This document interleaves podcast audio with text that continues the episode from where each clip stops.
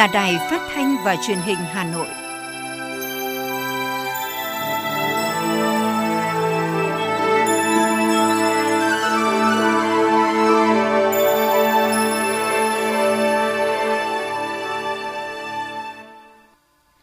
Chào quý vị và các bạn, bây giờ là chương trình thời sự của Đài Phát thanh Truyền hình Hà Nội đang được phát trực tiếp trên sóng FM tần số 90 MHz. Trưa nay thứ sáu ngày 19 tháng 11 năm 2021 có những nội dung chính sau.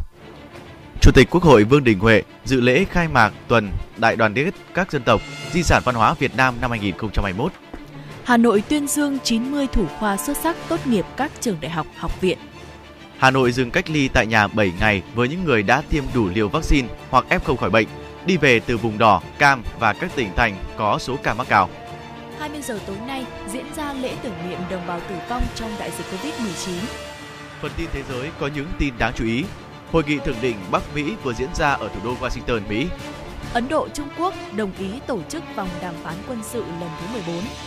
Tốc độ tiêm chủng cho trẻ em ở Mỹ cao gấp 3 lần so với người lớn. Sau đây là nội dung chi tiết.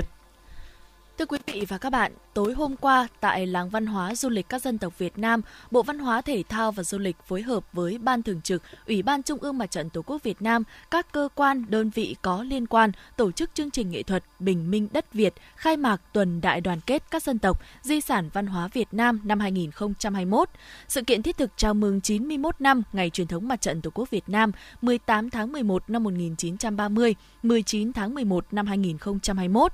76 năm Ngày Di sản Văn hóa Việt Nam 23 tháng 11 năm 1945, 23 tháng 11 năm 2021 hướng tới Hội nghị Văn hóa Toàn quốc triển khai nghị quyết Đại hội đại biểu toàn quốc lần thứ 13 của Đảng. Tới dự có Ủy viên Bộ Chính trị, Chủ tịch Quốc hội Vương Đình Huệ, Bí thư Trung ương Đảng, Chủ tịch Ủy ban Trung ương Mặt trận Tổ quốc Việt Nam Đỗ Văn Chiến. Về phía thành phố Hà Nội có Ủy viên Ban Thường vụ Thành ủy, Phó Chủ tịch Thường trực Ủy ban nhân dân thành phố Lê Hồng Sơn. Phát biểu tại chương trình, Chủ tịch Quốc hội Vương Đình Huệ khẳng định, dưới sự lãnh đạo của Đảng, các tầng lớp nhân dân không phân biệt thành phần, giai cấp, dân tộc, tôn giáo đã tập hợp, đoàn kết dưới lá cờ của mặt trận dân tộc thống nhất Việt Nam, tạo nên sức mạnh vĩ đại, làm nên cách mạng tháng 8 lịch sử, đấu tranh giải phóng dân tộc, thống nhất đất nước. Tuần Đại đoàn kết các dân tộc, di sản văn hóa Việt Nam năm 2021 diễn ra từ ngày 18 đến ngày 23 tháng 11 tại làng văn hóa du lịch các dân tộc Việt Nam. Trong khuôn khổ tuần lễ sẽ có nhiều chương trình đặc sắc như triển lãm quy hoạch, giới thiệu các khu chức năng kêu gọi xúc tiến đầu tư và làng văn hóa du lịch các dân tộc Việt Nam và các hoạt động của Mặt trận Tổ quốc Việt Nam. Ngày hội văn hóa các dân tộc các vùng miền và các hoạt động trải nghiệm của du khách tái hiện một số lễ hội, phong tục tập quán đặc sắc của đồng bào các dân tộc về tham dự sự kiện tổ chức cho du khách và đại biểu tham gia một số hoạt động trải nghiệm, thử mặc trang phục dân tộc, tham gia làm các món ăn dân tộc, các nghề thủ công truyền thống, các hoạt động dân ca, dân vũ theo vùng miền, dân tộc. Thưa quý vị và các bạn, tối qua tại Văn Miếu Quốc Tử Giám, Thành ủy, Hội đồng nhân dân, Ủy ban nhân dân thành phố Hà Nội tổ chức lễ tuyên dương thủ khoa xuất sắc tốt nghiệp các trường đại học, học viện trên địa bàn thành phố Hà Nội năm 2021. Để đảm bảo an toàn phòng dịch COVID-19, chương trình được tổ chức theo hình thức trực tiếp kết hợp trực tuyến. Dự buổi lễ có các đồng chí Phạm Tất Thắng, Ủy viên Trung ương Đảng, Phó trưởng Ban Thường trực Ban Dân vận Trung ương, Nguyễn Thị Tuyến, Ủy viên Trung ương Đảng, Phó Bí thư Thường trực Thành ủy, đồng chí Trung Ngọc Anh, Ủy viên Trung ương Đảng, Phó Bí thư Thành ủy, Chủ tịch Ủy ban dân thành phố, đồng chí Nguyễn Văn Phong, Phó Bí thư Thành ủy, đồng chí Phạm Thị Thanh Mai, Phó trưởng đoàn đại biểu Quốc hội chuyên trách toàn phố Hà Nội, đồng chí Trử Xuân Dũng, Phó Chủ tịch Ủy ban dân thành phố cùng đại biểu một số cơ quan trung ương, lãnh đạo các sở, ban, ngành thành phố. Đặc biệt, 73 thủ khoa tham gia trực tiếp và 17 thủ khoa tham gia trực tuyến lễ tuyên dương. Năm 2021 là năm thứ 19 liên tiếp Hà Nội tổ chức tuyên dương thủ khoa xuất sắc tốt nghiệp các trường đại học, học viện trên địa bàn thành phố. Đây là hoạt động thể hiện sự quan tâm thường xuyên, sâu sắc của thành phố Hà Nội đối với sự nghiệp giáo dục, đào tạo, bồi dưỡng thế hệ trẻ. Đồng thời là sự ghi nhận, biểu dương đối với kết quả học tập, gian luyện, tinh thần vượt khó vươn lên của sinh viên thủ đô. Sau 19 năm, đã có 1.969 thủ khoa được vinh danh đón nhận bằng khen của Ủy ban nhân dân thành phố. Nhiều thủ khoa đã bước đầu có được những thành công trong sự nghiệp, có khát vọng cống hiến và đóng góp vào sự phát triển chung của thủ đô và đất nước. Trong 90 thủ khoa tiêu biểu được tuyên dương năm 2021, 76 thủ khoa có kết quả học tập đạt loại xuất sắc, 14 thủ khoa có kết quả học tập đạt loại giỏi, 34 thủ khoa là đảng viên. Đặc biệt có 16 thủ khoa xuất sắc tiêu biểu. Phát biểu tại buổi lễ, thay mặt lãnh đạo thành phố Hà Nội, Chủ tịch Ủy ban nhân dân thành phố Trung Ngọc Anh ghi nhận, biểu dương những nỗ lực, thành tích đạt được của các thủ khoa xuất sắc. Thành tích của 90 thủ khoa được tuyên dương hôm nay là niềm tự hào của gia đình, thầy cô giáo, đồng thời là nguồn lực chất lượng cao của thủ đô. Đồng chí Trung Ngọc Anh cũng cho biết, năm 2021 là năm đầu tiên Đảng bộ, chính quyền và nhân dân thủ đô thi đua thực hiện thắng lợi nghị quyết Đại hội Đảng bộ thành phố lần thứ 17 với một trong ba khâu đột phá chiến lược là phát triển nguồn nhân lực, nhất là nguồn nhân lực chất lượng cao, nhân lực quản lý xã hội, quản trị kinh tế, nhân lực ngành văn hóa, du lịch, xây dựng và phát triển hệ sinh thái học tập sáng tạo, hệ sinh thái khởi nghiệp đổi mới sáng tạo, thu hút, trọng dụng nhân tài, đáp ứng yêu cầu phát triển bền vững và hội nhập quốc tế. Thủ đô ta đang bước vào thời kỳ phát triển mới với diện mạo mới và sự kỳ vọng to lớn về một thành phố phát triển nhanh, thông minh, xanh và bền vững. Đất nước ta đang phấn đấu đến năm 2030 trở thành nước đang phát triển, có công nghiệp hiện đại, thu nhập trung bình cao và đến năm 2045 trở thành nước phát triển có thu nhập cao. Bên cạnh đó, chúng ta đã, đang và sẽ đối mặt với nhiều nguy cơ, thách thức trong bối cảnh khu vực và quốc tế có nhiều biến động. Đặc biệt, những diễn biến phức tạp và hậu quả của dịch bệnh COVID-19 thời gian qua đang đặt ra những yêu cầu cấp thiết trong việc kiểm soát dịch và sớm đưa cuộc sống trở lại trạng thái bình thường mới.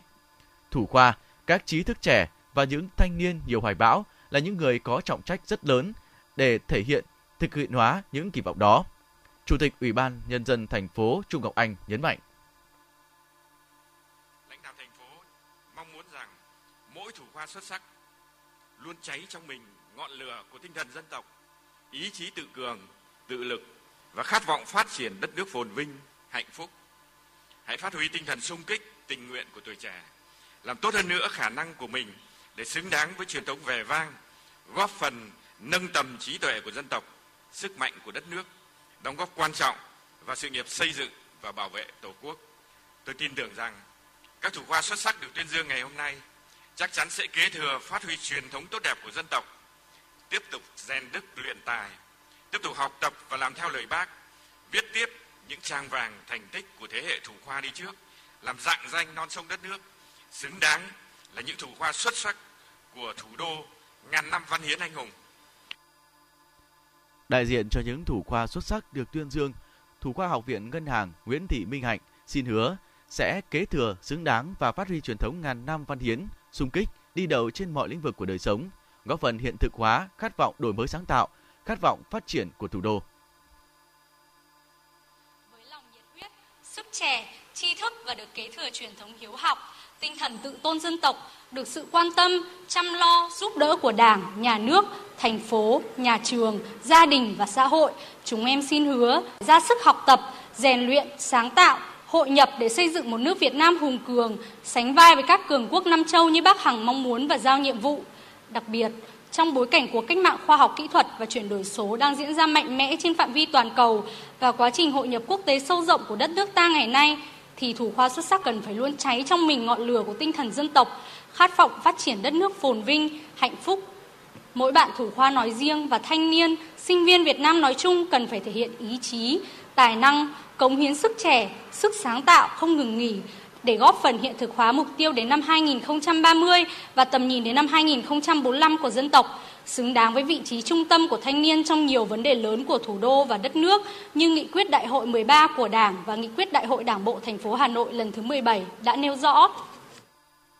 Tại buổi lễ, các đồng chí lãnh đạo trung ương, thành phố đã trao bằng khen, biểu trưng cho các thủ khoa xuất sắc của các trường đại học, học viện trên địa bàn thành phố năm 2021. Trước đó, đại diện lãnh đạo Trung ương, thành phố Hà Nội cùng thủ khoa xuất sắc làm lễ dâng hương tại nhà tái học Văn Miếu Quốc Tử Giám.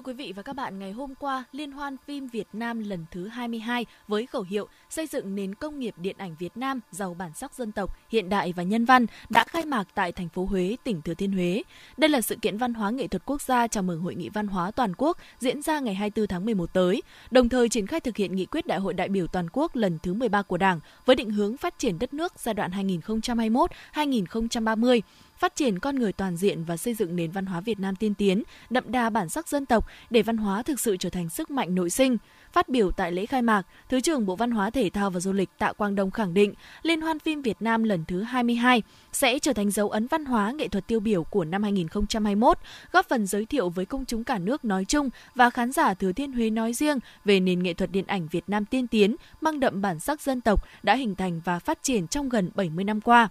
đang hội nhập với thế giới để trở thành một ngành công nghiệp văn hóa phát triển. Liên hoan phim Việt Nam lần này đưa 126 phim gồm các thể loại phim truyện, tài liệu, khoa học, hoạt hình tới công chúng khán giả thành phố Huế và khán giả cả nước theo hình thức phổ biến trực tiếp ở 4 cụm rạp tại thành phố Huế từ ngày 18 đến ngày 20 tháng 11 và trên nền tảng số của VTV Go, Đài truyền hình Việt Nam từ ngày 14 đến ngày 20 tháng 11.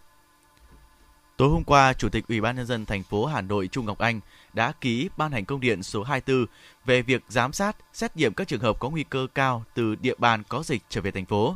Theo đó, Hà Nội dừng cách ly tại nhà 7 ngày với những người đã tiêm đủ liều vaccine hoặc F không khỏi bệnh, đi về từ vùng đỏ, cam và các tỉnh thành phố có số ca mắc cao, thành phố Hồ Chí Minh, Bình Dương, Long An, Đồng Nai.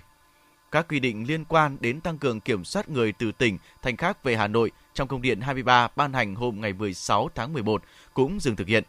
Công điện mới nêu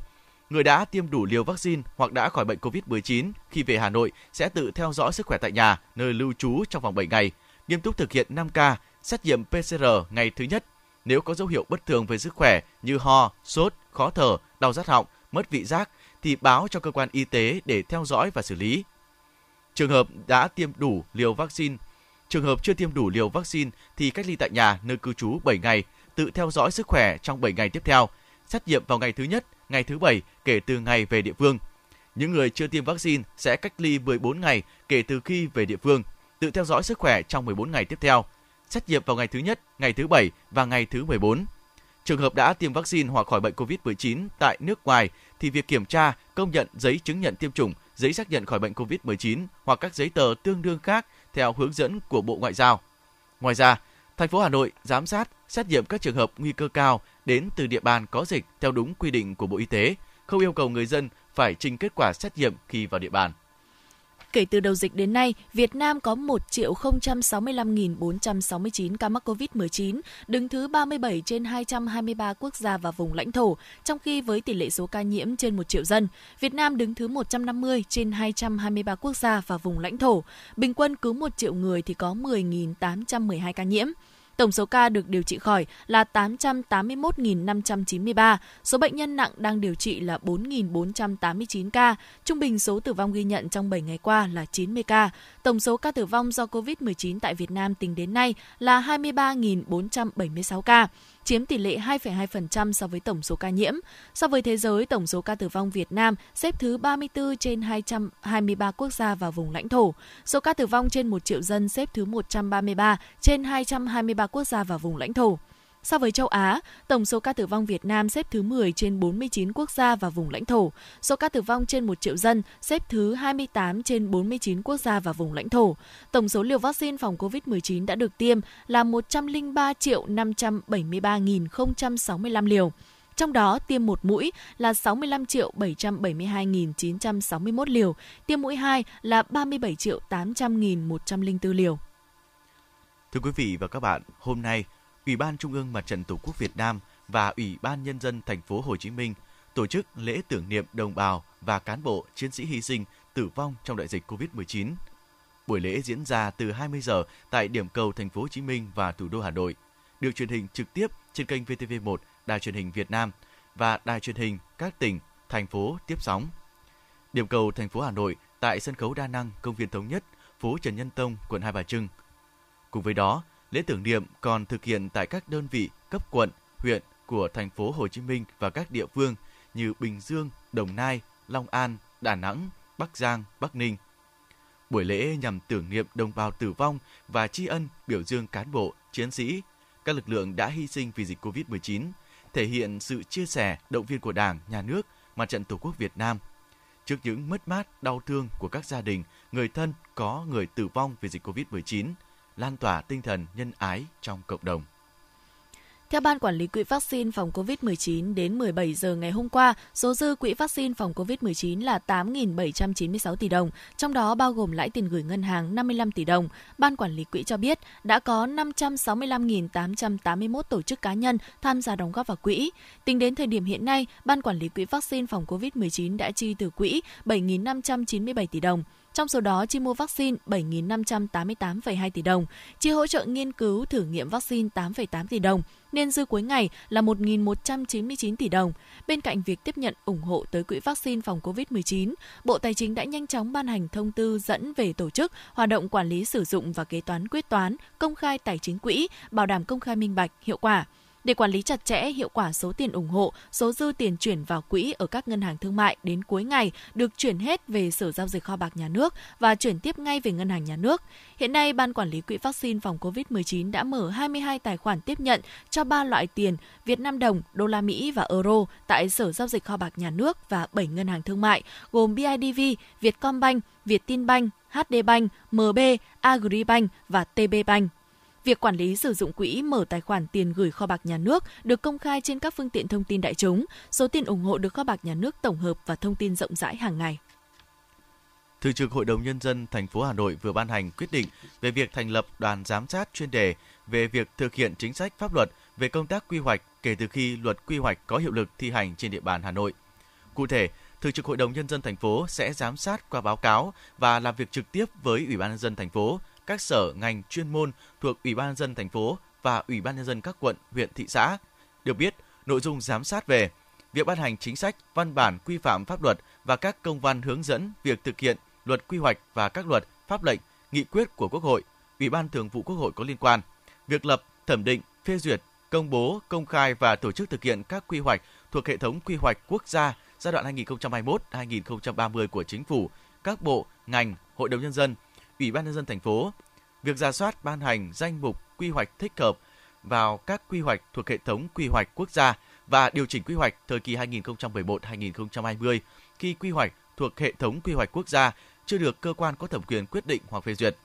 Đoàn giám sát cũng sẽ đánh giá việc ra soát các quy hoạch và đầu tư phát triển hàng hóa, dịch vụ, sản phẩm cụ thể, ấn định khối lượng, số lượng hàng hóa, dịch vụ, sản phẩm được sản xuất, tiêu thụ hết hiệu lực theo quy định tại điểm D khoản 1, điều 59 Luật Quy hoạch.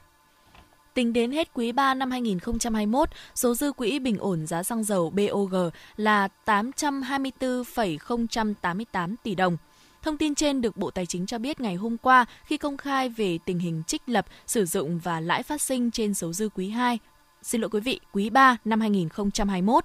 Theo cơ quan quản lý này, tổng số trích quỹ BOG trong quý 3 năm 2021 từ ngày 1 tháng 7 đến hết ngày 30 tháng 9 năm 2021 là 502,284 tỷ đồng. Tổng số sử dụng quỹ BOG trong quý 3 năm 2021 ở mức 802,947 tỷ đồng. Lãi phát sinh trên số dư quỹ BOG dương trong quý trên là 1,844 tỷ đồng. Trước đó, số dư quỹ BOG đến hết quý 2 năm 2021 là 1.122,920 tỷ đồng. Đến hết quý 1 năm 2021 ở mức 5.340,068 tỷ đồng và số dư tại thời điểm ngày 31 tháng 12 năm 2020 là 9.234,614 tỷ đồng. Trong kỳ điều chỉnh giá xăng dầu gần đây nhất vào ngày 10 tháng 11, giá xăng E5 RON92 tăng 559 đồng trên một lít, xăng RON 953 tăng 658 đồng trên một lít, dầu diesel và dầu hỏa giữ nguyên, dầu ma rút 180 CTS 3.5S giảm 389 đồng trên 1 kg. Giá các mặt hàng xăng trong nước đã có lần tăng thứ 5 liên tiếp lên mức cao nhất trong vòng 7 năm qua. Sở Kế hoạch và Đầu tư vừa ban hành thông báo số 121 công bố cung cấp dịch vụ công trực tiếp mức độ 4 trên môi trường mạng năm 2021. Theo đó, có 108 thủ tục hành chính thuộc 6 lĩnh vực được cung cấp qua dịch ờ, vụ công trực tuyến mức độ 4. Các thủ tục hành chính cụ thể bao gồm 22 thủ tục hành chính lĩnh vực đầu tư tại Việt Nam, 48 thủ tục hành chính lĩnh vực thành lập doanh nghiệp, 15 thủ tục hành chính lĩnh vực đấu thầu, 15 thủ tục hành chính lĩnh vực thành lập và hoạt động liên hiệp, hợp tác xã, 3 thủ tục hành chính lĩnh vực thành lập và hoạt động của doanh nghiệp xã hội, 5 thủ tục hành chính lĩnh vực hỗ trợ doanh nghiệp nhỏ và vừa. Các lĩnh vực thành lập doanh nghiệp, thành lập và hoạt động liên hiệp hợp tác xã, thành lập và hoạt động của doanh nghiệp xã hội, hỗ trợ doanh nghiệp nhỏ và vừa, các tổ chức, doanh nghiệp nộp hồ sơ trực tuyến qua địa chỉ đăng ký kinh doanh.gov.vn và dịch vụ công tàu.gov.vn. Các lĩnh vực đầu tư tại Việt Nam, đấu thầu, doanh nghiệp nộp hồ sơ trực tuyến qua địa chỉ dịch vụ công.baria gạch ngang vũng tàu.gov.vn.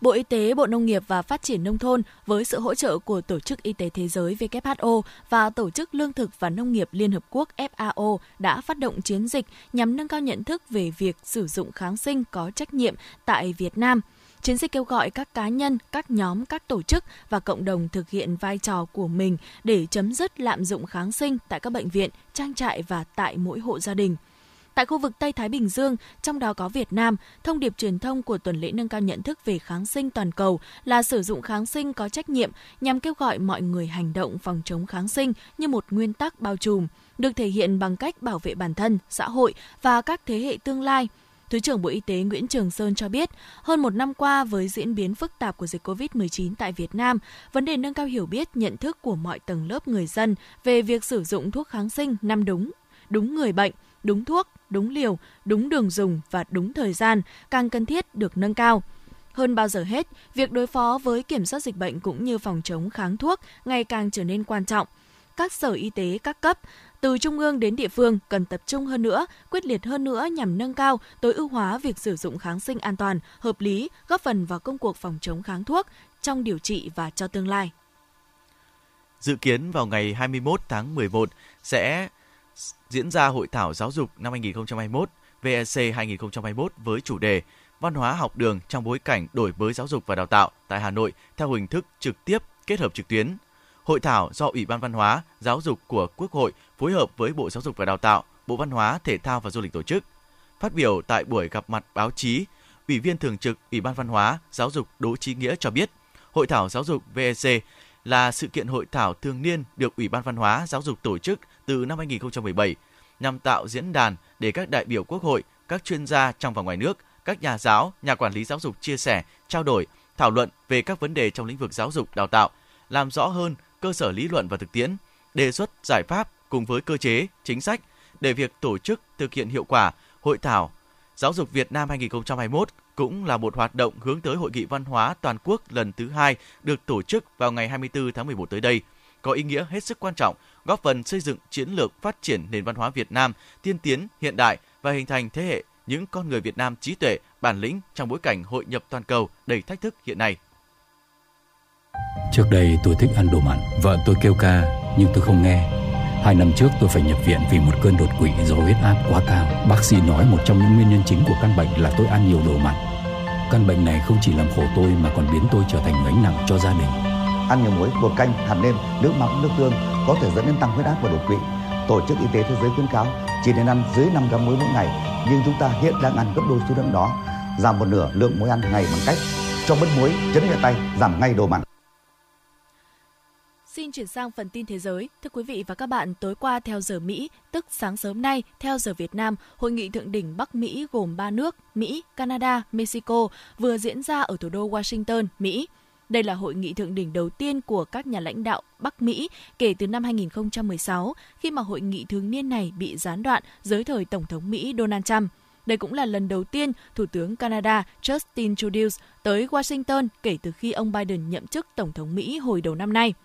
Theo Nhà Trắng, tại hội nghị thượng đỉnh Bắc Mỹ lần này, ba nhà lãnh đạo Mỹ, Canada và Mexico thảo luận về những vấn đề nóng của khu vực như đối phó với đại dịch COVID-19, biến đổi khí hậu, di cư và hợp tác kinh tế. Ấn Độ và Trung Quốc ngày hôm qua đã nhất trí tổ chức vòng đàm phán quân sự lần thứ 14 trong thời gian sớm nhất nhằm đạt được thỏa thuận rút quân hoàn toàn khỏi các điểm tranh chấp còn lại dọc theo đường kiểm soát thực tế phía đông Ladakh. Ấn Độ và Trung Quốc đã nhấn mạnh sự cần thiết trong việc sớm tìm ra giải pháp cho các vấn đề còn tồn tại, đồng thời tuân thủ đầy đủ các thỏa thuận và nghị định song phương để khôi phục hòa bình và ổn định tình hình, tránh tái diễn các sự cố tương tự. Tuyên bố của Bộ Ngoại giao Ấn Độ cho biết, lãnh đạo hai bên nhất trí duy trì đối thoại và liên lạc thông qua các cơ chế ngoại giao và quân sự, đồng thời tích cực chuẩn bị cho vòng đàm phán cấp tư lệnh quân đoàn lần thứ 14. Đại diện đặc biệt của Liên Hợp Quốc về Afghanistan, bà Deborah Leon vừa nêu ra quan ngại về sự bành trướng của tổ chức nhà nước IS tự xưng trên khắp lãnh thổ Afghanistan. IS vốn được biết tới chỉ hoạt động tại khu vực thủ đô Kabul. Trong cuộc họp của Hội đồng Bảo an Liên Hợp Quốc bàn về hỗ trợ của Liên Hợp Quốc cho người dân Afghanistan, bà Lyons cho rằng IS hiện tại không chỉ hoạt động ở Kabul và một số tỉnh thành nữa, mà đã hiện diện tại gần như tất cả 34 tỉnh của Afghanistan và hoạt động ngày càng tích cực. Đại diện của Liên Hợp Quốc cho rằng đã có 334 vụ tấn công được cho là có liên quan tới IS trong vào tháng 10 qua của năm 2021. Con số này gấp 5 lần số vụ việc mà IS gây ra năm ngoái. Quốc hội Áo hôm qua đã dỡ bỏ quyền miễn trừ của cựu Thủ tướng Sebastian Kurz để mở đường cho một cuộc điều tra tham nhũng. Quyết định của Quốc hội Áo đã nhận được sự ủng hộ của Đảng Nhân dân Áo và chính bản thân ông Kurz, bởi trước đó, chính trị gia này đã kêu gọi dỡ bỏ quyền miễn trừ đối với mình để cuộc điều tra có thể được tiến hành. Hôm qua, Liên minh châu Âu EU và Hiệp hội các quốc gia Đông Nam Á ASEAN đã đưa ra sáng kiến nhằm tăng cường tầm quan trọng của môi trường trong khuôn khổ quan hệ đối tác về phát triển bền vững, được hỗ trợ 30 triệu euro từ ngân sách của EU. Sáng kiến này dự kiến sẽ tăng cường quan hệ đối tác EU-ASEAN trong các lĩnh vực như hành động vì khí hậu, bảo vệ môi trường, đa dạng sinh học, chuyển đổi năng lượng sạch, khả năng chống chịu với thảm họa, ngăn chặn khai thác gỗ trái phép, buôn bán động vật hoang dã và ô nhiễm không khí. Các quan chức và chuyên gia y tế Đức liên tiếp đưa ra các lời cảnh báo về một mùa đông COVID-19 chết chóc đối với nước Đức khi số ca nhiễm tại nước này liên tục phá kỷ lục trong hơn một tuần qua và tình hình căng thẳng tại các bệnh viện ngày càng gia tăng. Số liệu do Viện Robert Koch, cơ quan kiểm soát dịch bệnh Liên bang Đức công bố ngày hôm qua cho thấy nước Đức ghi nhận thêm đến 65.000 ca nhiễm mới trong ngày 18 tháng 11, con số cao nhất từ khi đại dịch COVID-19 xuất hiện tại Đức – Đồng thời, đây cũng là ngày thứ 9 liên tiếp số ca nhiễm mới tại Đức phá kỷ lục mới. Theo Chủ tịch Viện Robert Koch, giáo sư Lothar Wittler, tình hình có thể còn tồi tệ hơn bởi số ca nhiễm thực tế nhiều khả năng còn cao gấp 2 đến 3 lần số ca nhiễm được thống kê. Các chuyên gia dự báo số ca mắc mới COVID-19 hàng ngày sẽ gia tăng sau khi nhiều hạn chế về giãn cách xã hội tại Hàn Quốc được dỡ bỏ vào đầu tháng 11. Quốc gia này đã vượt qua mục tiêu tiêm vaccine COVID-19 cho 70% trong số 52 triệu dân. Hơn 78,5% dân số Hàn Quốc hiện đã được tiêm chủng đầy đủ, trong đó hơn 90% trong số này là người trưởng thành. Cơ quan Kiểm soát và Phòng ngừa Dịch bệnh Hàn Quốc cho biết sự gia tăng các trường hợp mắc bệnh nghiêm trọng cũng diễn ra bởi tác dụng suy yếu sau thời gian tiêm vaccine COVID-19 đối với các nhóm dễ bị tổn thương như người cao tuổi trước đó, dẫn đến thực trạng số ca lây nhiễm tăng vọt. Tốc độ tiêm vaccine ngừa COVID-19 cho trẻ em từ 5 đến 11 tuổi ở Mỹ nhanh hơn gấp 3 lần so với tiêm cho người lớn khi bắt đầu triển khai chiến dịch tiêm chủng. Thông tin trên được đưa ra theo số liệu từ Nhà Trắng. Hiện Mỹ đang nỗ lực đẩy nhanh tốc độ tiêm vaccine ngừa COVID-19 cho trẻ em từ 5 đến 11 tuổi tại nước này. Một điều phối viên cho biết hiện đã có 30.000 địa điểm tiêm vaccine cho trẻ em trên khắp nước Mỹ, tăng so với 20.000 địa điểm trong tuần trước. Pfizer ngày hôm qua cũng đã thông báo chính phủ Mỹ sẽ thanh toán gần 5,3 tỷ đô la Mỹ để mua 10 triệu liều trị thuốc 10 liều 10 triệu liều trị thuốc kháng virus COVID-19 của hãng này. Số lượng liệu trị thuốc điều trị COVID-19 mà chính phủ Mỹ đặt mua từ Pfizer nhiều khoảng gấp đôi số thuốc nhà nước này đặt mua từ Merck, một công ty dược phẩm khác cũng của Mỹ. Giá tiền mỗi liệu trị thuốc của Pfizer có giá là 530 đô la Mỹ, 25% thấp hơn mức 700 đô la Mỹ, loại thuốc của Merck. Pfizer cho biết sẽ bắt đầu vận chuyển thuốc cho chính phủ Mỹ ngay khi được Cục Quản lý Thực phẩm và Dược phẩm Mỹ cấp phép sử dụng. Pfizer mới đây cho biết loại thuốc kháng virus COVID-19 của hãng này có khả năng giảm nguy cơ nhập viện và tử vong tới gần 90%.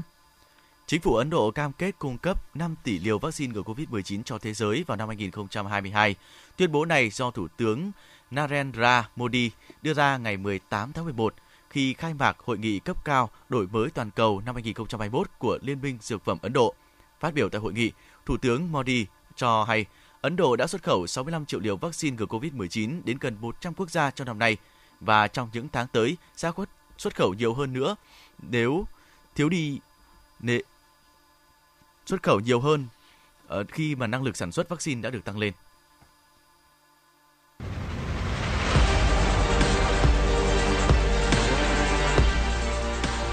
Bản tin thể thao. Bản tin thể thao.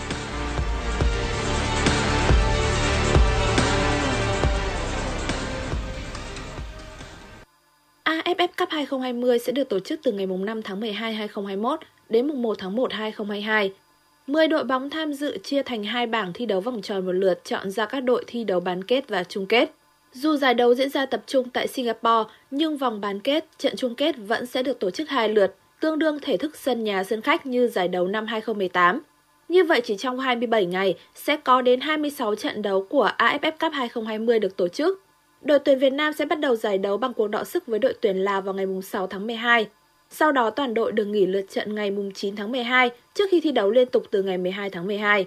Nếu bảo vệ thành công trước vô địch AFF Cup 2020, thầy trò huấn luyện Park Hang-seo sẽ trải qua 8 trận đấu chỉ trong 26 ngày.